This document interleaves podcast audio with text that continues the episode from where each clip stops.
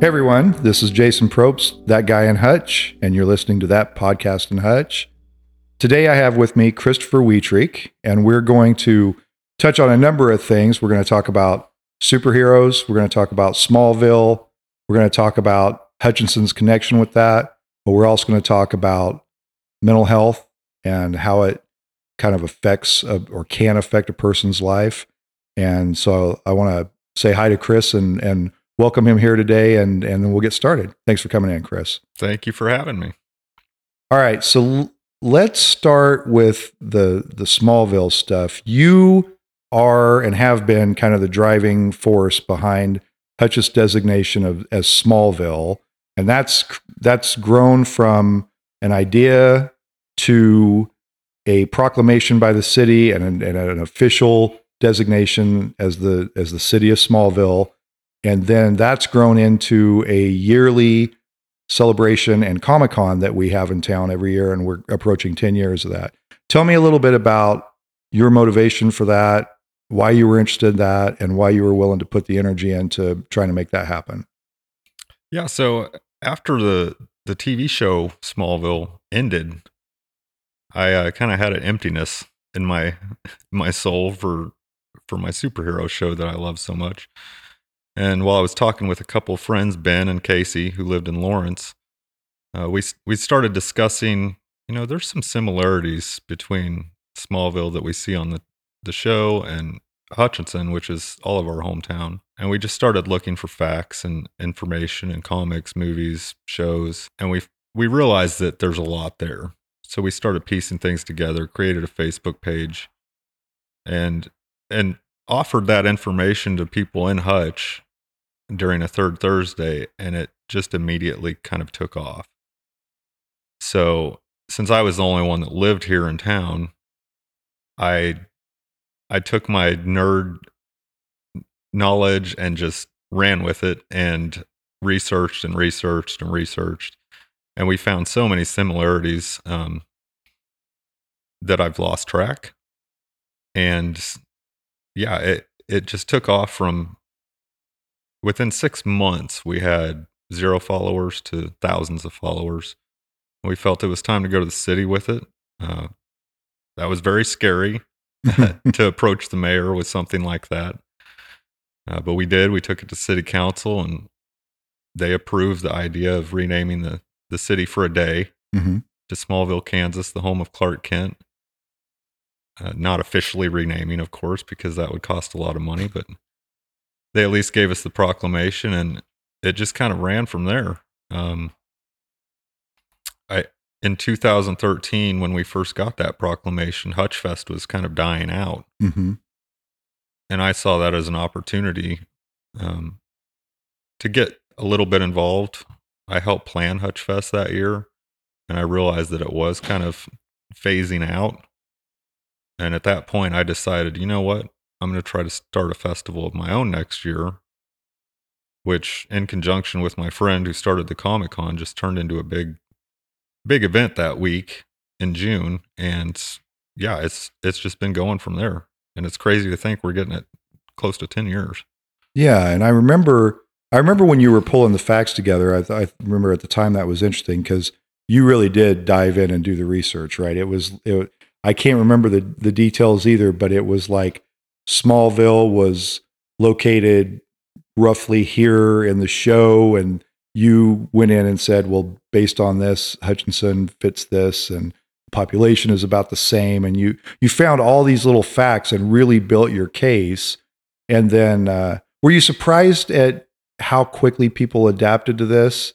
Because um, it was a completely new idea at the time to say we want to rename Hutchinson Smallville for a day and have a celebration of that and tie it to Superman and and and it did take off pretty quickly. I remember we did a whole multi-page spread in the newspaper and and it was a it was a big deal when we did this. Uh, are you were you surprised by that? Yeah, I really was. I mean, the show the show Smallville had just ended uh, a year before we really started this whole campaign. So I think it was still fresh in people's minds that watched the show at least. And I've always told people that, you know, you could go around the world and the Superman symbol is one of the most recognizable things in the world. So that definitely helps, even though we don't claim to be the home of Superman. Mhm. That's Metropolis, which I'd been to and I knew was a thing, and they they'd been going on 30, 40 years at the time of celebrating being the home of Superman. So I thought, well, if this little town in Illinois can do it, why can't this little town in Kansas uh, give a little nod to Clark Kent instead of Superman? hmm Because Clark Kent is really the disguise, and Clark Kent is trying to fit in with people around him and and find his place in the world. And yeah, it, it was surprising that so many people loved the idea, considering I was so terrified to Mhm. go to city council with it and and put myself out there thinking, oh, I'm just this huge nerd that that loves this idea and I'm really doing this just to have fun with it and say my hometown Smallville. But people latched onto it and it became a big deal. Yeah. A- And it could have been, I mean, you really did put yourself out there. It could have, it- the, the fear in that, it could have gone the other way, right? You could have been, uh, that whole idea could have been rejected. People could have made fun of the concept altogether, right? And that's probably in your mind, you're realizing that this, you know, this idea that you want to do it could, could go well, but it could also, also open you up to a lot of, uh, criticism, right? And it did. Yeah. There were a lot of people that thought this is the most ridiculous idea I've ever heard of. Why would the city waste money on this? You know, your typical Yeah. complaints of, you know, let's just leave things the way they are. Why are we trying to be something we're not? And I, I actually learned after approaching city council that the mayor wasn't a big fan of the idea at the time but the other four council members said yes to it. So he kind of caved and said yes as well. So it's it definitely has its has had its challenges with people that don't understand it, but Mhm. it gives you a chance to educate why you're doing this. And I thought, you know, when I started the festival, this is a great way to not only kind of celebrate Hutch, because we wouldn't be Smallville if we weren't Hutchinson Mm-hmm. that that's why we have all these comparisons but it's also a chance to show people that small town people doing small town things can make a huge difference in the world you can change somebody's life and don't think that any small act you do is going unnoticed because you can be a superhero to somebody Yeah. clark kent is saving people all the time but people don't know that's superman Mm-hmm. so we kind of just ran with that, and I'm glad that it's it's developed over the years and kept that same message with it. and now i mean the the that festival has gone on i mean next year will be 10 years or coming up on 10 years right Well, we'll be getting our tenth proclamation. okay Um, I started the festival in 2014. I did that myself for a couple of years, Mhm. and then it became just too much work for one person. Uh, we didn't have it one year, and I I was approached by Hutch Rec, and they asked if they could take control of it, and I said, "Please, yeah do. you're they're so involved in uh in the community and can can get a lot of the things that I can't as far as donations and sponsors and stuff like that. And they've done a great job with kind of rebranding it and building it back up over the last couple of years. because now it's tied in with third thursday there's a a, a run that happens i, I think. Uh, costume run which is always interesting to watch because people are running a 5k in superhero outfits which is a, a fun thing to watch. And then of course the the comic-con still going on and that's usually at the fairgrounds. Um, and in that you all have brought in some big big players in the in the comic-con world to hutchinson people that are on that circuit uh, and that i mean that that's quite a bit just from that first proclamation to think that you you know now it is this uh, very f- kind of formalized event that happens every year in hutchinson uh, that pulls in people from out of town to come showcase what they can do or what they have done Yeah, it, it's kind of crazy. It kind of goes back to that small town. You know, everybody knows everybody, or somebody you know knows somebody. One of the first people I met at the first third Thursday we set up was John Robinson, who is the owner of the Comic Con. And I think we both kind of had the same idea after that first proclamation. I wanted to do a festival. He's always been a part of the convention world. Mm-hmm. So he decided he wanted to do a Smallville Con to combine with the festival and make it a, a week event. And uh, yeah, the first year we had two or three. I can't remember. It's been a while now. Two or three celebrities from that had been on Smallville. Mm-hmm. And it started with that. And then over the years it's it's gone to we've had two guys that have played Superman, Mm-hmm. Dean Cain and Brandon Routh. Uh, several other celebrities from, you know, all over the pop culture world. Billy Dee Williams from Star Wars. Uh, Lee Meriwether from the old Batman 66 show Oh who played Catwoman. Just tons of artists and vendors and and people showing off their art and creativity. Uh, tons of people in costume. Lots of cool just chats with fellow geeks, Mhm. which is my favorite thing in the world. So, you know, he gets a ton of credit for creating that and it, it's just weird to look back and think that's the first person I met when I went out public with this idea. And he's grown his event into something as big as it is, which actually contributes a lot to our community. It brings in a lot of tourism and, and Mhm. dollars into the city. And I I'm not sure people really understand that part of it is we've created something that's not only something fun to celebrate amongst ourselves, Mhm. but it brings in people from all over the country and around the world, honestly. Yeah. When we talk about tourism or economic development, I always think that uh, uh, we kind of have developed a standard and we say this is how you develop an economy and this is how you grow a local economy. Um, but I think time has proven over and over again that there's no standard. I, I mean, it, the Comic Con world brings money in. I, I'm a cyclist. The cycling world brings money in. It, we, we we have to be a little more inventive and a little more creative and a little more open minded when we start talking about economic development because 10, 15 years ago, no one may have thought that um, a festival or a proclamation built around fictional characters would be an economic driver, but it's proven that it is and it can be. Uh, so yeah, it's an important thing. What, so I want to ask about superheroes and in particular Superman. You have a Superman tattoo. You told me a story about your nickname in the army. Um, and it, and it seems that, the, that Superman in particular, I'm looking at you right now, you're wearing a Superman shirt.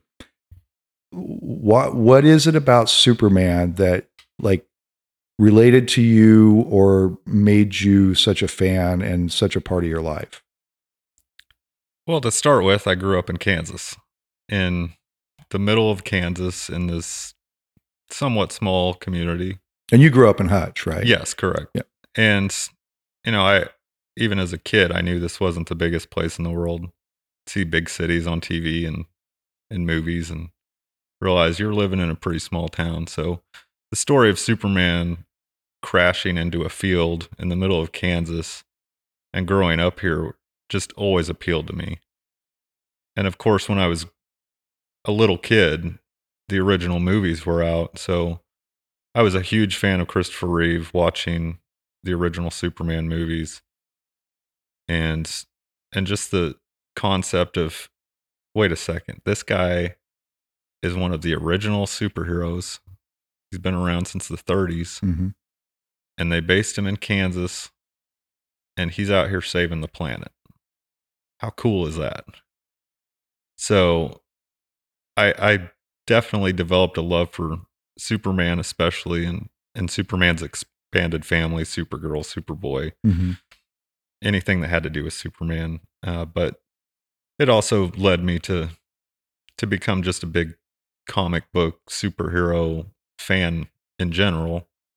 and I'm I'm really a fan of almost anything pop culture and and superhero related, but Superman just always stood out to me as being the first, the the greatest, Mhm. the strongest, and someone I could kind of identify with because I grew up in Kansas too. Yeah. Yeah. You mentioned something earlier that was interesting to me where a lot of superheroes are who they are and then they costume out to be the superhero. Superman's different than that. Superman is Superman and his costume is Clark Kent, right? He has to disguise the fact that he's Superman, um, which is a little different than the superheroes that came later on. Yeah, I think uh, a lot of superhero stories have that hidden message in them. Obviously, Superman is an alien to this planet, so he has to disguise himself. Otherwise, you know, how would people react or respond to an alien on the planet?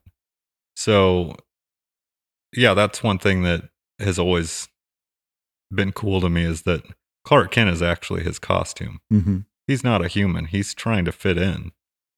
And his way of fitting in is is being this kind of nerdy, stumbling, uncoordinated guy that lives in a big city, wears glasses and and trips over stuff and will do anything to make people happy. And he's just hiding the fact that he's the most powerful man on the planet. Yeah, it's kind of interesting. Is that he's the his disguise is the exact opposite of Superman, or, or in every quality, the, the the perfection that is Superman. Clark Kent is, like you said, you know, nervous, uh, drops things, falls over, loses his words. Uh, it's it's like he he went as far opposite of Superman as he could in that in creating that costume.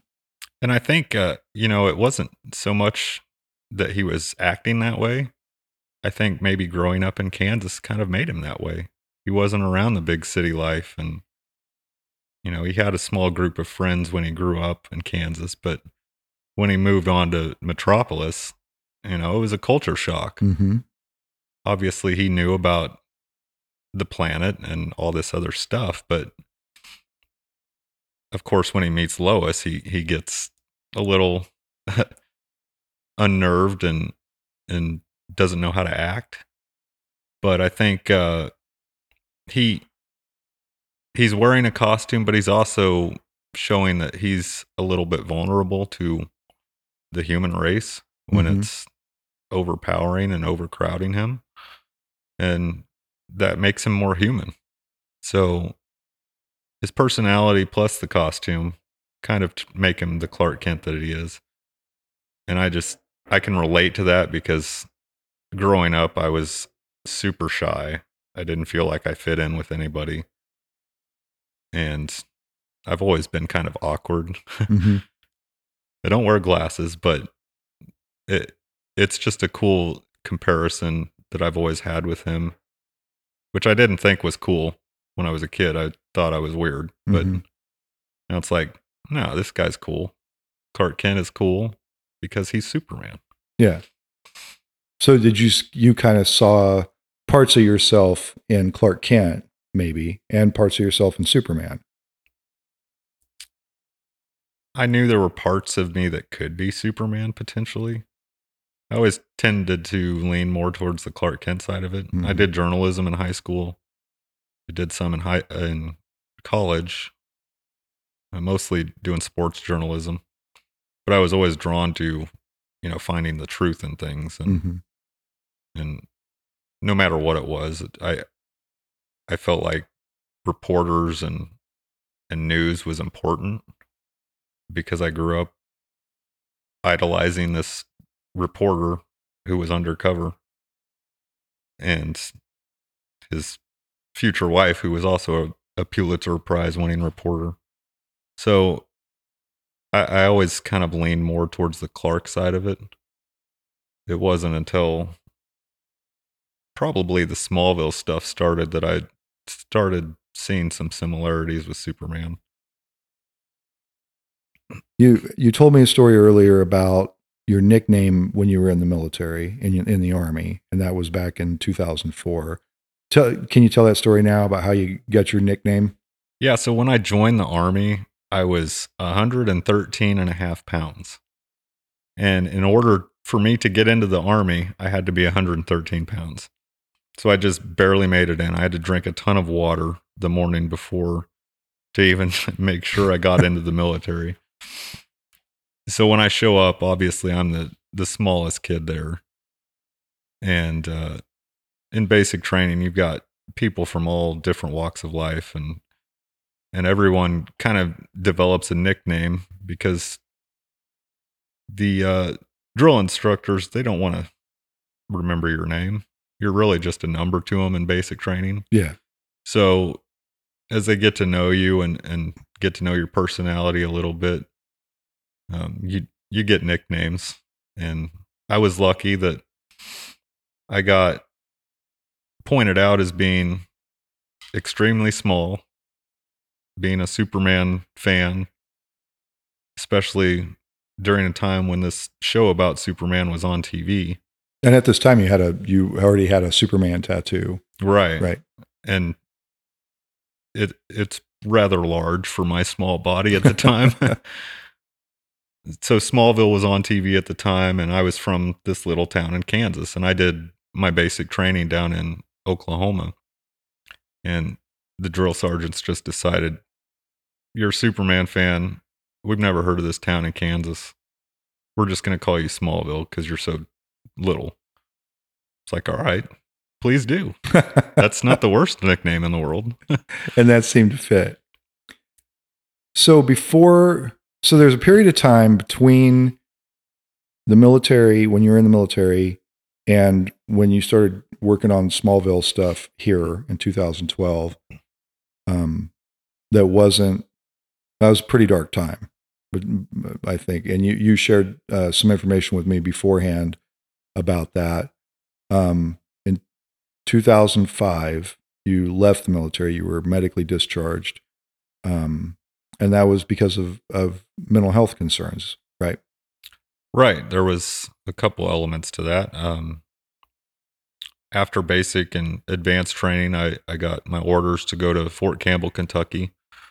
Um, I really enjoyed what I was doing in the military. I was a meteorologist for the artillery division, which growing up in Kansas, I'm a weather nerd already, so that was fun. But yeah, a few months after I got there, um, things were things were crazy back in 2004 when it came to the military. Mm-hmm. Um, they told us in basic training, you know, you may think you're doing one thing, but you're really not going to do that thing. If you ever get deployed, this is what you're going to do. You're going to be kicking in doors and clearing buildings, and you're going to be in danger, which, you know, we all learned to deal with. We didn't try not to think about it. Um, but there, there came a day where I came, went to visit one of my friends, um, who I'd been through basic and advanced training with for almost a year. And I knocked on his door, knocked on his door. I finally tried to open the door. It was unlocked, and I found him inside his apartment. Um, he had just committed suicide. And that was a point where things started to spiral for me. Um, he left the suicide note with him, and knowing knowing this guy and growing up in a religious household, there was something about that note that just got to me. He was a devout Catholic, and knowing religion, different religions, I know what suicide means Mm-hmm. in in the Catholic side of things. And his note basically said I would rather die and spend my life in purgatory than go kill someone else. Because I we all feared that that's what we would have to do I think. Um you know some people in the military weren't so timid about it they actually thought it was a cool thing to do. But when I when that happened, it really got to me and made me start thinking about, you know, what if I have to actually hurt somebody or kill somebody? And of course, losing a friend like that and finding him and and being there while the the paramedics and police and everyone show up, it was probably the most one of the most tragic things I've ever been through. And you know, within a few days, I became suicidal myself and actually attempted suicide while I was in the army. Um, luckily, a, a drill sergeant saw it, and I've never been hit so hard in my life. He came out of nowhere and tackled me and uh, sent me to the hospital and I ended up staying there for several weeks until they decided, you know what, you probably need to go home because there's definitely something going on there and it's not safe for you or or others to be around you when you're in this state of mind. And yeah, so I, you know, about a month later, I was sent home on a medical discharge and kind of confused about, you know, what's happened in the last month to to my life. So that that started the the downward spiral. So at that point, I mean, you you go into the army with the idea that you're going to be there for probably a four year enlistment. Yeah, um, I I think I had signed up for three. So, so now that, you, but you had this traumatic event um, when you saw your friend and suicide, and and after that, so that triggered some thinking in you, and then from you get discharged. So now your original plan for your life is not happening, and you come back to Hutch at that point. That's in 2005. Yeah. So you know, before I joined the army, I I had a baby. I'd been with the her mom for a couple years. And while I was in the army, we got married. Um, while all this was happening towards the end of the military and getting discharged, we got divorced. And so when I came back to Hutchinson, I was coming back to pretty much nothing. Mm-hmm. Uh, my daughter was still here, um, which was the only reason I came back. But I was so lost. You know, everything had just come crashing down you know, the military was supposed to be a career to support my family. Mm-hmm. I come back and, you know, I'm not married anymore and, and I, I don't really know what to do. I, I have these thoughts in my brain that I don't understand because of what I've gone through. And I, I basically came back and I was, I lived in a hotel for about six months before a friend finally said, come live with me. And from there, it was just house to house, couch to couch, trying to figure out what to do. And did you did you move around? I mean, in Hutch and outside of Hutch during that time? Yeah, bouncing um, around from place to place. Yeah, I came back to Hutch in 2005. Uh, somewhere, I probably lived a couple places before I moved to Las Vegas. I was there for almost a year. I came back to Hutch again. Uh, I moved in with a family member in Kansas City. I lived in Manhattan, Lawrence over those years. Uh, yeah, and I just I couldn't stay in one place for more than nine months, probably not even a year. I just didn't know where I fit in anymore. Mm-hmm. And at the same time, I was having all these thoughts in my head that, you know, I couldn't explain. And it led me down just a, a deep, dark path of bad decisions. And obviously, Las Vegas is not a great place for someone like that to be living. Um, but I moved there thinking, you know, I can get a job there. I'm sure there there's places to work and in the back of my mind, I'm telling myself, well, you're you're trying to do something good, and you're trying to make money, and you're trying to support, you know, your family, my daughter, who I did have, and could see, and it it just never would work for me, and I I didn't understand it. I couldn't I couldn't succeed, and I had no idea why. Do you do you understand now? I mean, do you have? I mean, which do you understand now? What you couldn't understand then, or has there been clarity about what was going on in your mind at that time that prevented you from kind of getting over that hurdle? Absolutely. I mean, you know, after the military, I went about five years before getting serious help. Um, when I did live in Las Vegas, is when I went to the VA and went through all their testing and and psychiatrists and therapists, and that's when I first got on disability through the military. And that's when I was told that I had dysthymic disorder, which, you know, I didn't know what that was. Can I you explain what that is? So, dysthymic disorder is just generalized uh, severe depression, which is kind of a weird term in itself. And there's a, there's a few different forms of it, and I think the form that I kind of dealt with was just being flat. Mm-hmm. I had no emotion at all. There was no highs, no lows. I was just sailing through life, not really understanding what I was doing or seeing the consequences of an action or getting excited about doing something good. I just, I was just sailing through. And at the same time, I'm having all these thoughts of, you know, why am I here? I'm failing at everything. There's there was always that thought of suicide in the back of my mind. So it was definitely a very confusing time and there were a lot of bad choices. There was drugs involved. Um, especially in Las Vegas. Uh, that I will never go back to that city.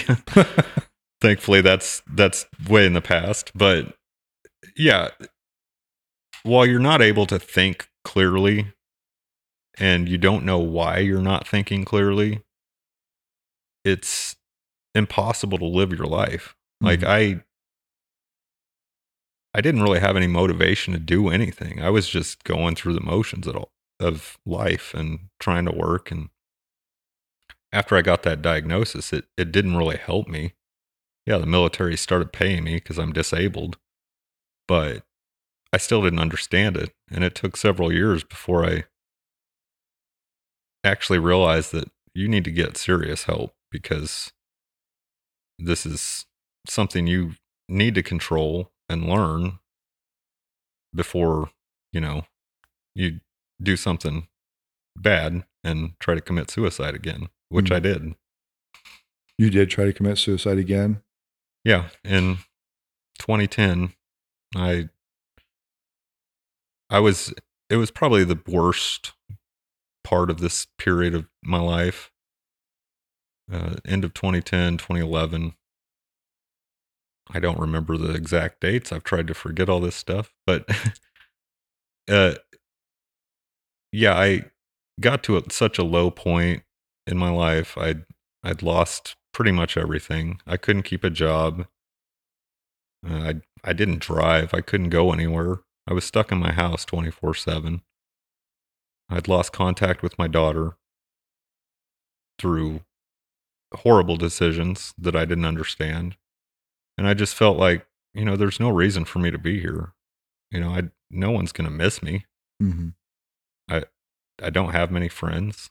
And in 2010, I, or somewhere around there, 2010, 2011, um, I, I decided, you know what, let's do it.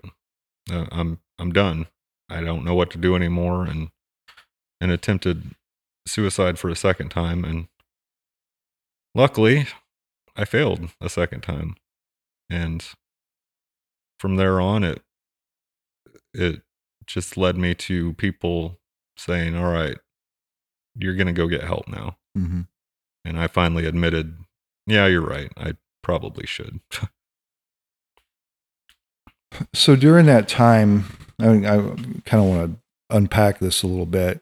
You're you have this you have this disorder um, with the generalized depression. So you kind of have this undercurrent of depression that prevents you from feeling excited about your successes and and maybe erodes the ability to feel good about many things. On top of that, you're you're kind of just going through the motions of life, then making, you know, bad decisions and not able to. Is that a compounding effect over time? I mean, as, as you go through that and you're making some of those decisions after that, are you realizing that, like, oh, I've I've actually dug myself deeper into a hole, and and does that compound your depression when you're doing those things over a number of years? Yes, it was definitely a snowball effect. Um, you know, when I first came back from the military, I still had access to my daughter mm-hmm. and a series of bad decisions, like deciding randomly, hey, I'm going to move to Las Vegas with my friend. It seemed like a good idea at the time. I could have got a job here, but I decided to move away hundreds of miles to a different city. Well, that means I'm gone for nine, ten months while I live there and I don't see her. When I come back, I get to see her still. And then I decide within the year that I'm back that, oh, it's not working out here. I can't get a job here anymore. So I moved to Kansas City, or Overland Park to be exact, the next time. And I was there for six months. And then I come back to Hutch. And this pattern just started repeating. And every decision I kept making, I didn't realize at the time it was just driving a bigger wedge between me and my family, uh, me and making rational decisions about what I should be focused on, and that's you know stability. Mm-hmm. And over four or five years, this just snowballed into what am I doing? You know, I I can't keep repeating this process, so let's just end it. Mm-hmm. And at that point, your your depression's even worse. You're you indicated you're somewhat isolated because of some of because of the depressions and the decisions that have come out of that. Um, and you have you've had no sense of purpose, right? You've kind of felt like I've I've screwed all this up and I don't know what I'm here for. And so you have that suicide attempt, but then after that moment, the some people, some friends or some family intervene and say, "Let's let, let's try to straighten this out." Yeah, the the ultimate pinnacle of of my spiraling downward was at that period of time when I committed su- tried to commit suicide for the second time. I'd I'd lost all contact with my daughter. She was adopted by another guy. And I I just felt, you know, this is this is it. I have no purpose in life. And luckily my sister ha- ha- half sister who I didn't really know that well um she stepped in and said, you know, come stay with me. She lived in Kansas City, which, you know, I'm thinking, well, here we go again. Mm-hmm. But I moved to Kansas City and realized, you know, Topeka's right here. I can get access to the VA. She let me use her car whenever. So I I told myself and she demanded that look, if you're going to live with me, you got to go get some help and and try to figure out what's going on. And that's when my journey of self-discovery really started and I had no idea that I was about to discover all of these little things that I'd never realized for all those years prior. And it it, it definitely helped at least stop the the spiral, but I still didn't really know what I was doing. Mm-hmm. It just helped me understand more. can you talk about some of those? What are some of the things that you discovered about yourself or or some of the things that came out of that? So this is a point where you're for the first time in your life getting consistent therapy and consistent help with your mental health needs. Uh, Yeah. so, so what kind of things were they talking to you about? Well, they definitely made me more self aware. Like looking at myself from a from an inner perspective, which I didn't do. You know, all those years of of just gliding through life and and really having no emotion towards anything. I didn't realize that you know, this action or this action was affecting me personally. I thought everything affected everyone else. My biggest issue was I'm a burden to everyone else. Mm-hmm. I never drove, so I always needed to ride somewhere. I didn't work. So, you know, I had trouble with money. Um I I didn't really have friends, so you know, I I always told myself that well, they don't want to be around me because of whatever reason. So they really started making me look inside and and while we were doing that, we we discovered that yeah, there's some PTSD issues. Um, there's some severe anxiety issues, which I knew was there. I just didn't know what it was because for years I I would experience what I thought were heart attacks Mm-hmm. and you know I, I sadly grew up in this era of with depression and mental issues and mental illness you're a man just suck it up deal with it. And you know i probably went to the emergency room a dozen times over a couple of years thinking i'm having a heart attack. And they would send me home and say you're fine. And it's just a anxiety attack. And i'm like i don't know what that is but i'm fine so whatever. And then it would hit again and and then you start living in fear Mm-hmm. every day of well is this an anxiety attack or am i actually dying? Yeah. which strangely helped me get those thoughts of suicide out of my my mind. Because i started telling these doctors and therapists no i don't want to kill myself. I'm just going to die one day anyway because of these anxiety attacks. I thought you know at any moment it could be my last moment. And i didn't understand what anxiety was or or what triggered it. And thankfully that started started to change when I saw these doctors and started getting on some medications and you know, I really had to do a lot of listening and and studying about what causes anxiety, um, triggers, and uh, just it was a whole new world to me because you know I always thought you know something like this you should just tough it out. Mm-hmm. That's not the case. And I'm very outspoken about mental illness and issues these days because of that. Because the last thing you want to do is keep it in because that's what I did. And Mhm. it led to a, a long, long list of bad decisions that I could have avoided if I'd have got help sooner. Yeah. It's always been ironic to me. The brain is an organ just like any other organ in your body, but it's the only one that if it's not working properly, we say you should just use that organ better. Right. I mean, if your kidneys are failing, nobody says, well, just try harder. Um, but we do that with your brain all the time.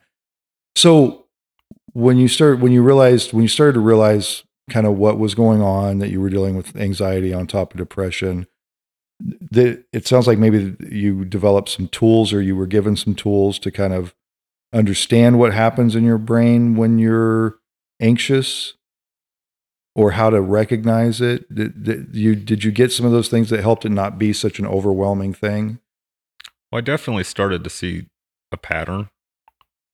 Um, before it was just, I thought this was all random. And through the help of, of medications and, and seeing doctors, I realized no, there's there's things that I'm doing that are leading to some of these anxiety attacks. Like just going to a store being in a large group of people. I didn't realize that's what was causing it. I just thought, oh, you know, this is this is a fine place for me to have a heart attack and Mhm. die. At least someone will find me. But it, there was other triggers like just being alone for too long, Mm-hmm. being lost in my thoughts late at night, especially. A lot of these episodes would hit me late at night Mm-hmm. when I couldn't sleep. And I'm just up thinking and thinking and thinking about things that happened five, ten years ago. And I had to start trying to teach myself how to not focus on all this bad stuff that had happened, which is still tragic. It changed my life forever. But I had to start to process it and tell myself that you have a chance to fix this if Mhm. you really work at it. And there's not going to be any more thoughts of hurting yourself. There's no need for that. You know what's wrong now. Um, there's people that want to help you, and you need to just listen and learn and adapt to it. Obviously, anxiety is something that never goes away, it's a lifelong illness. But since I first got help uh, about 10 years ago, it's definitely been a, a long journey. Mm-hmm. And I still have my episodes, but the last few years, I've I found that a lot of those things that I dealt with back in the dark days are no longer there Mhm. because I've learned how to adapt and deal with them. Yeah. So you you go through that period and is it around 2012 when you come back to Hutch for for good? And you've Right. been you've been here ever since. And we had talked a little bit earlier and you've mentioned before about um real life superheroes and people in your life who've kind of played a, a superhero like role in their in their effort to encourage you or help you. And you've also talked about seeing that play out with other people too. So can you talk about that a little bit about some of the people that helped you and and encouraged you and and maybe the effect that's had on your life and on maybe getting uh helping you help your address your mental health needs Yeah, so obviously I like I've said before, I I grew up very shy, very mild-mannered, so to speak, Mhm. like Clark Kent and didn't really have a lot of friends. So when I moved back in 2012, you know, I, I didn't really know what I was doing still. I just knew I needed to move back home. And fortunately, this Smallville idea started. And since I was the driving force, as you said, I was the one here that had to do a lot of the work. I had to get out and and be among people. And it was absolutely terrifying to set up at Third Thursday for the first time. mm-hmm. Yet there was this sweet lady named Jennifer Randall who said, "Please set up.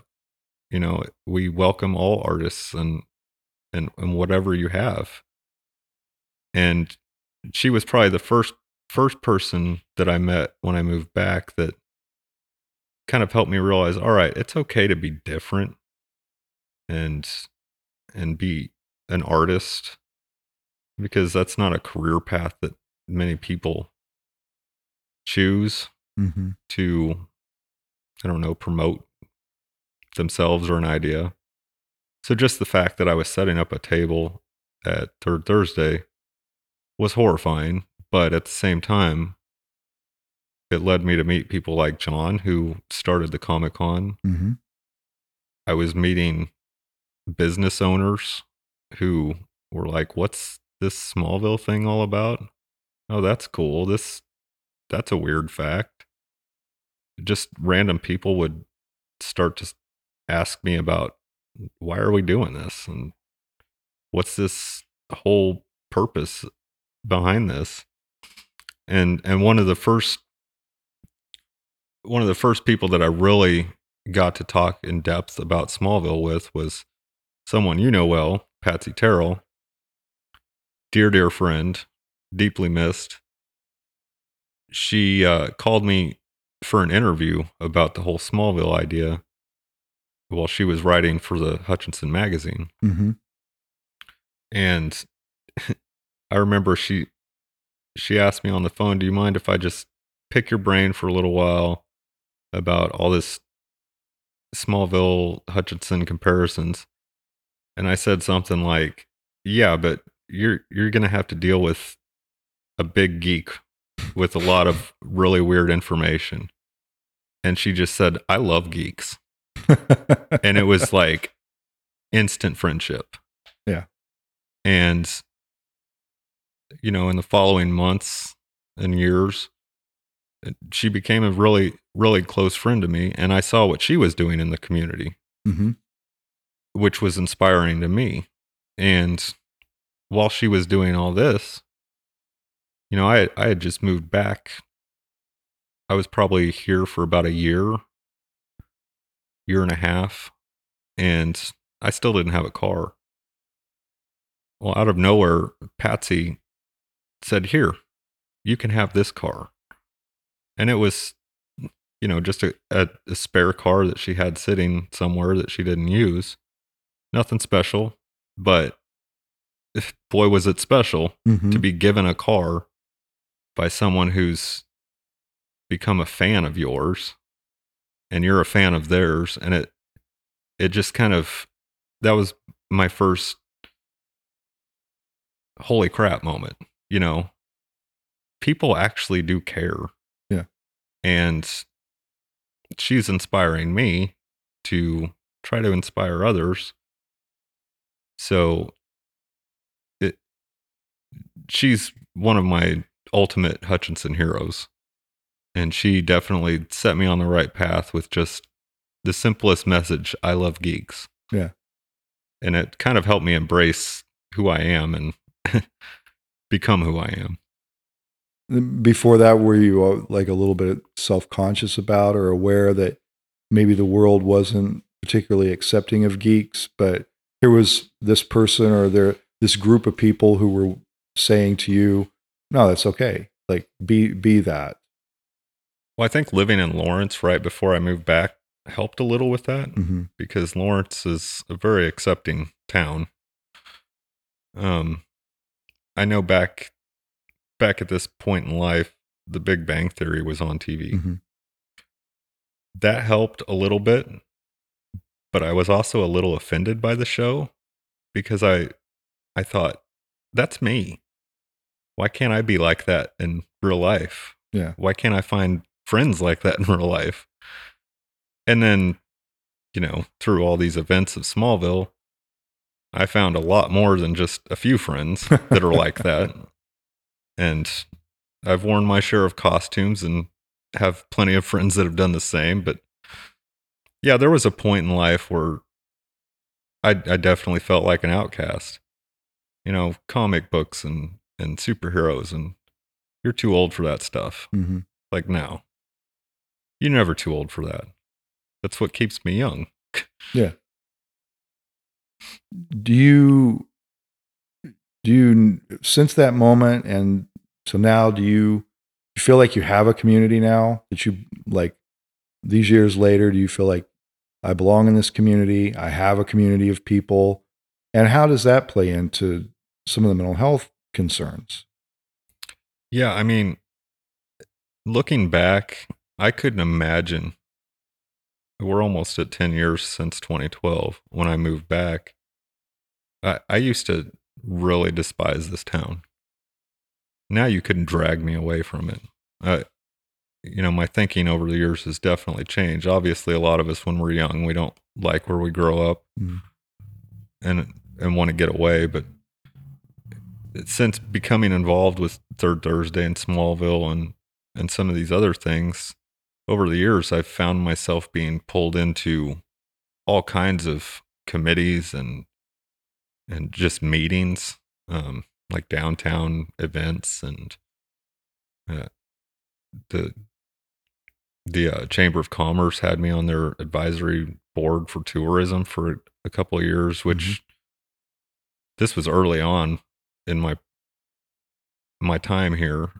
It was weird, and I I didn't really feel outspoken at the time, but it made me feel important Mm-hmm. that they wanted me involved, and it just keeps progressing over the years, and I find myself involved in all these arts and culture things and arts and humanities and I'm on the tree board.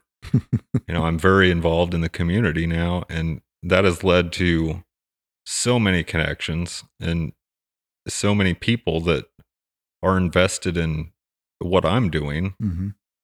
which makes me feel like I actually matter and I have an impact on people in the city and just the the littlest thing I did was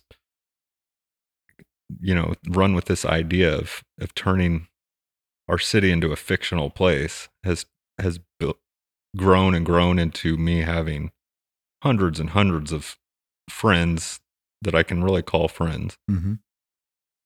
and I can't go anywhere without being stopped by somebody who knows who I am. And it, it's crazy because I don't like that. But at the same time, I'm proud of that because I've made an impact on somebody and that that helps me with all those dark thoughts that I can still get. Mm-hmm. But I have to remind myself, no, you have purpose now. People actually look up to you as weird as that sounds. You you did something really strange and odd to some people, but there's a whole group of people that love it. Yeah.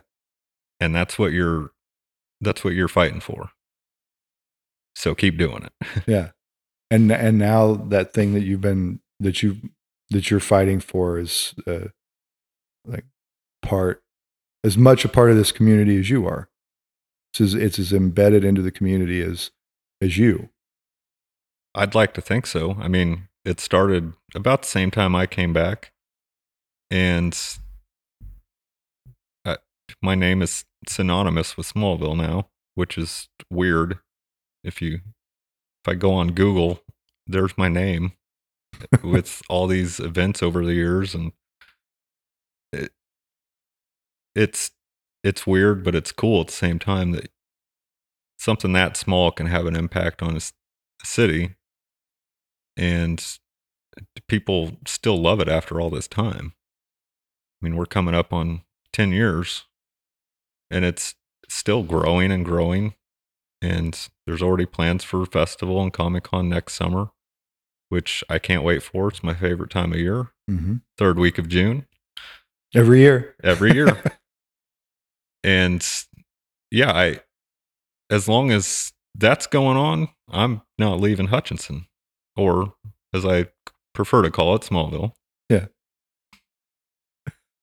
Well, I'm I'm glad that you came back to Hutch. I'm glad that you have done all that you've done for our community, and that you're still working uh, to do things that I that I know you'll do in the future.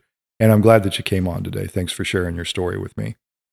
Thank you for having me, and thank you for being another one of those Hutchinson superheroes who fights for us in a different town in Kansas, but still cares about us here in Smallville. So Thank you. thank you. I'd like to thank a few of the people who've helped make that podcast in Hutch possible. My son Mitchell Probst wrote and recorded the music for the show. Jenny Brigette put together some great graphics and promotional art.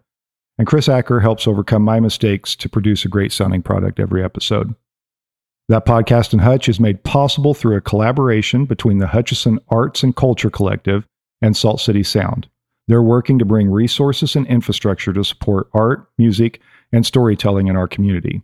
If you have an idea for your own podcast, reach out to them at podcasts at saltcitysound.net. If you enjoy that podcast in Hutch, be sure to subscribe and share it with all your friends. You can also help support this production by subscribing to thatguyinhutch.substack.com or by emailing me at thatguyinhutch at gmail.com to learn about sponsorship opportunities. Thanks for listening, and I hope you'll join us again next week.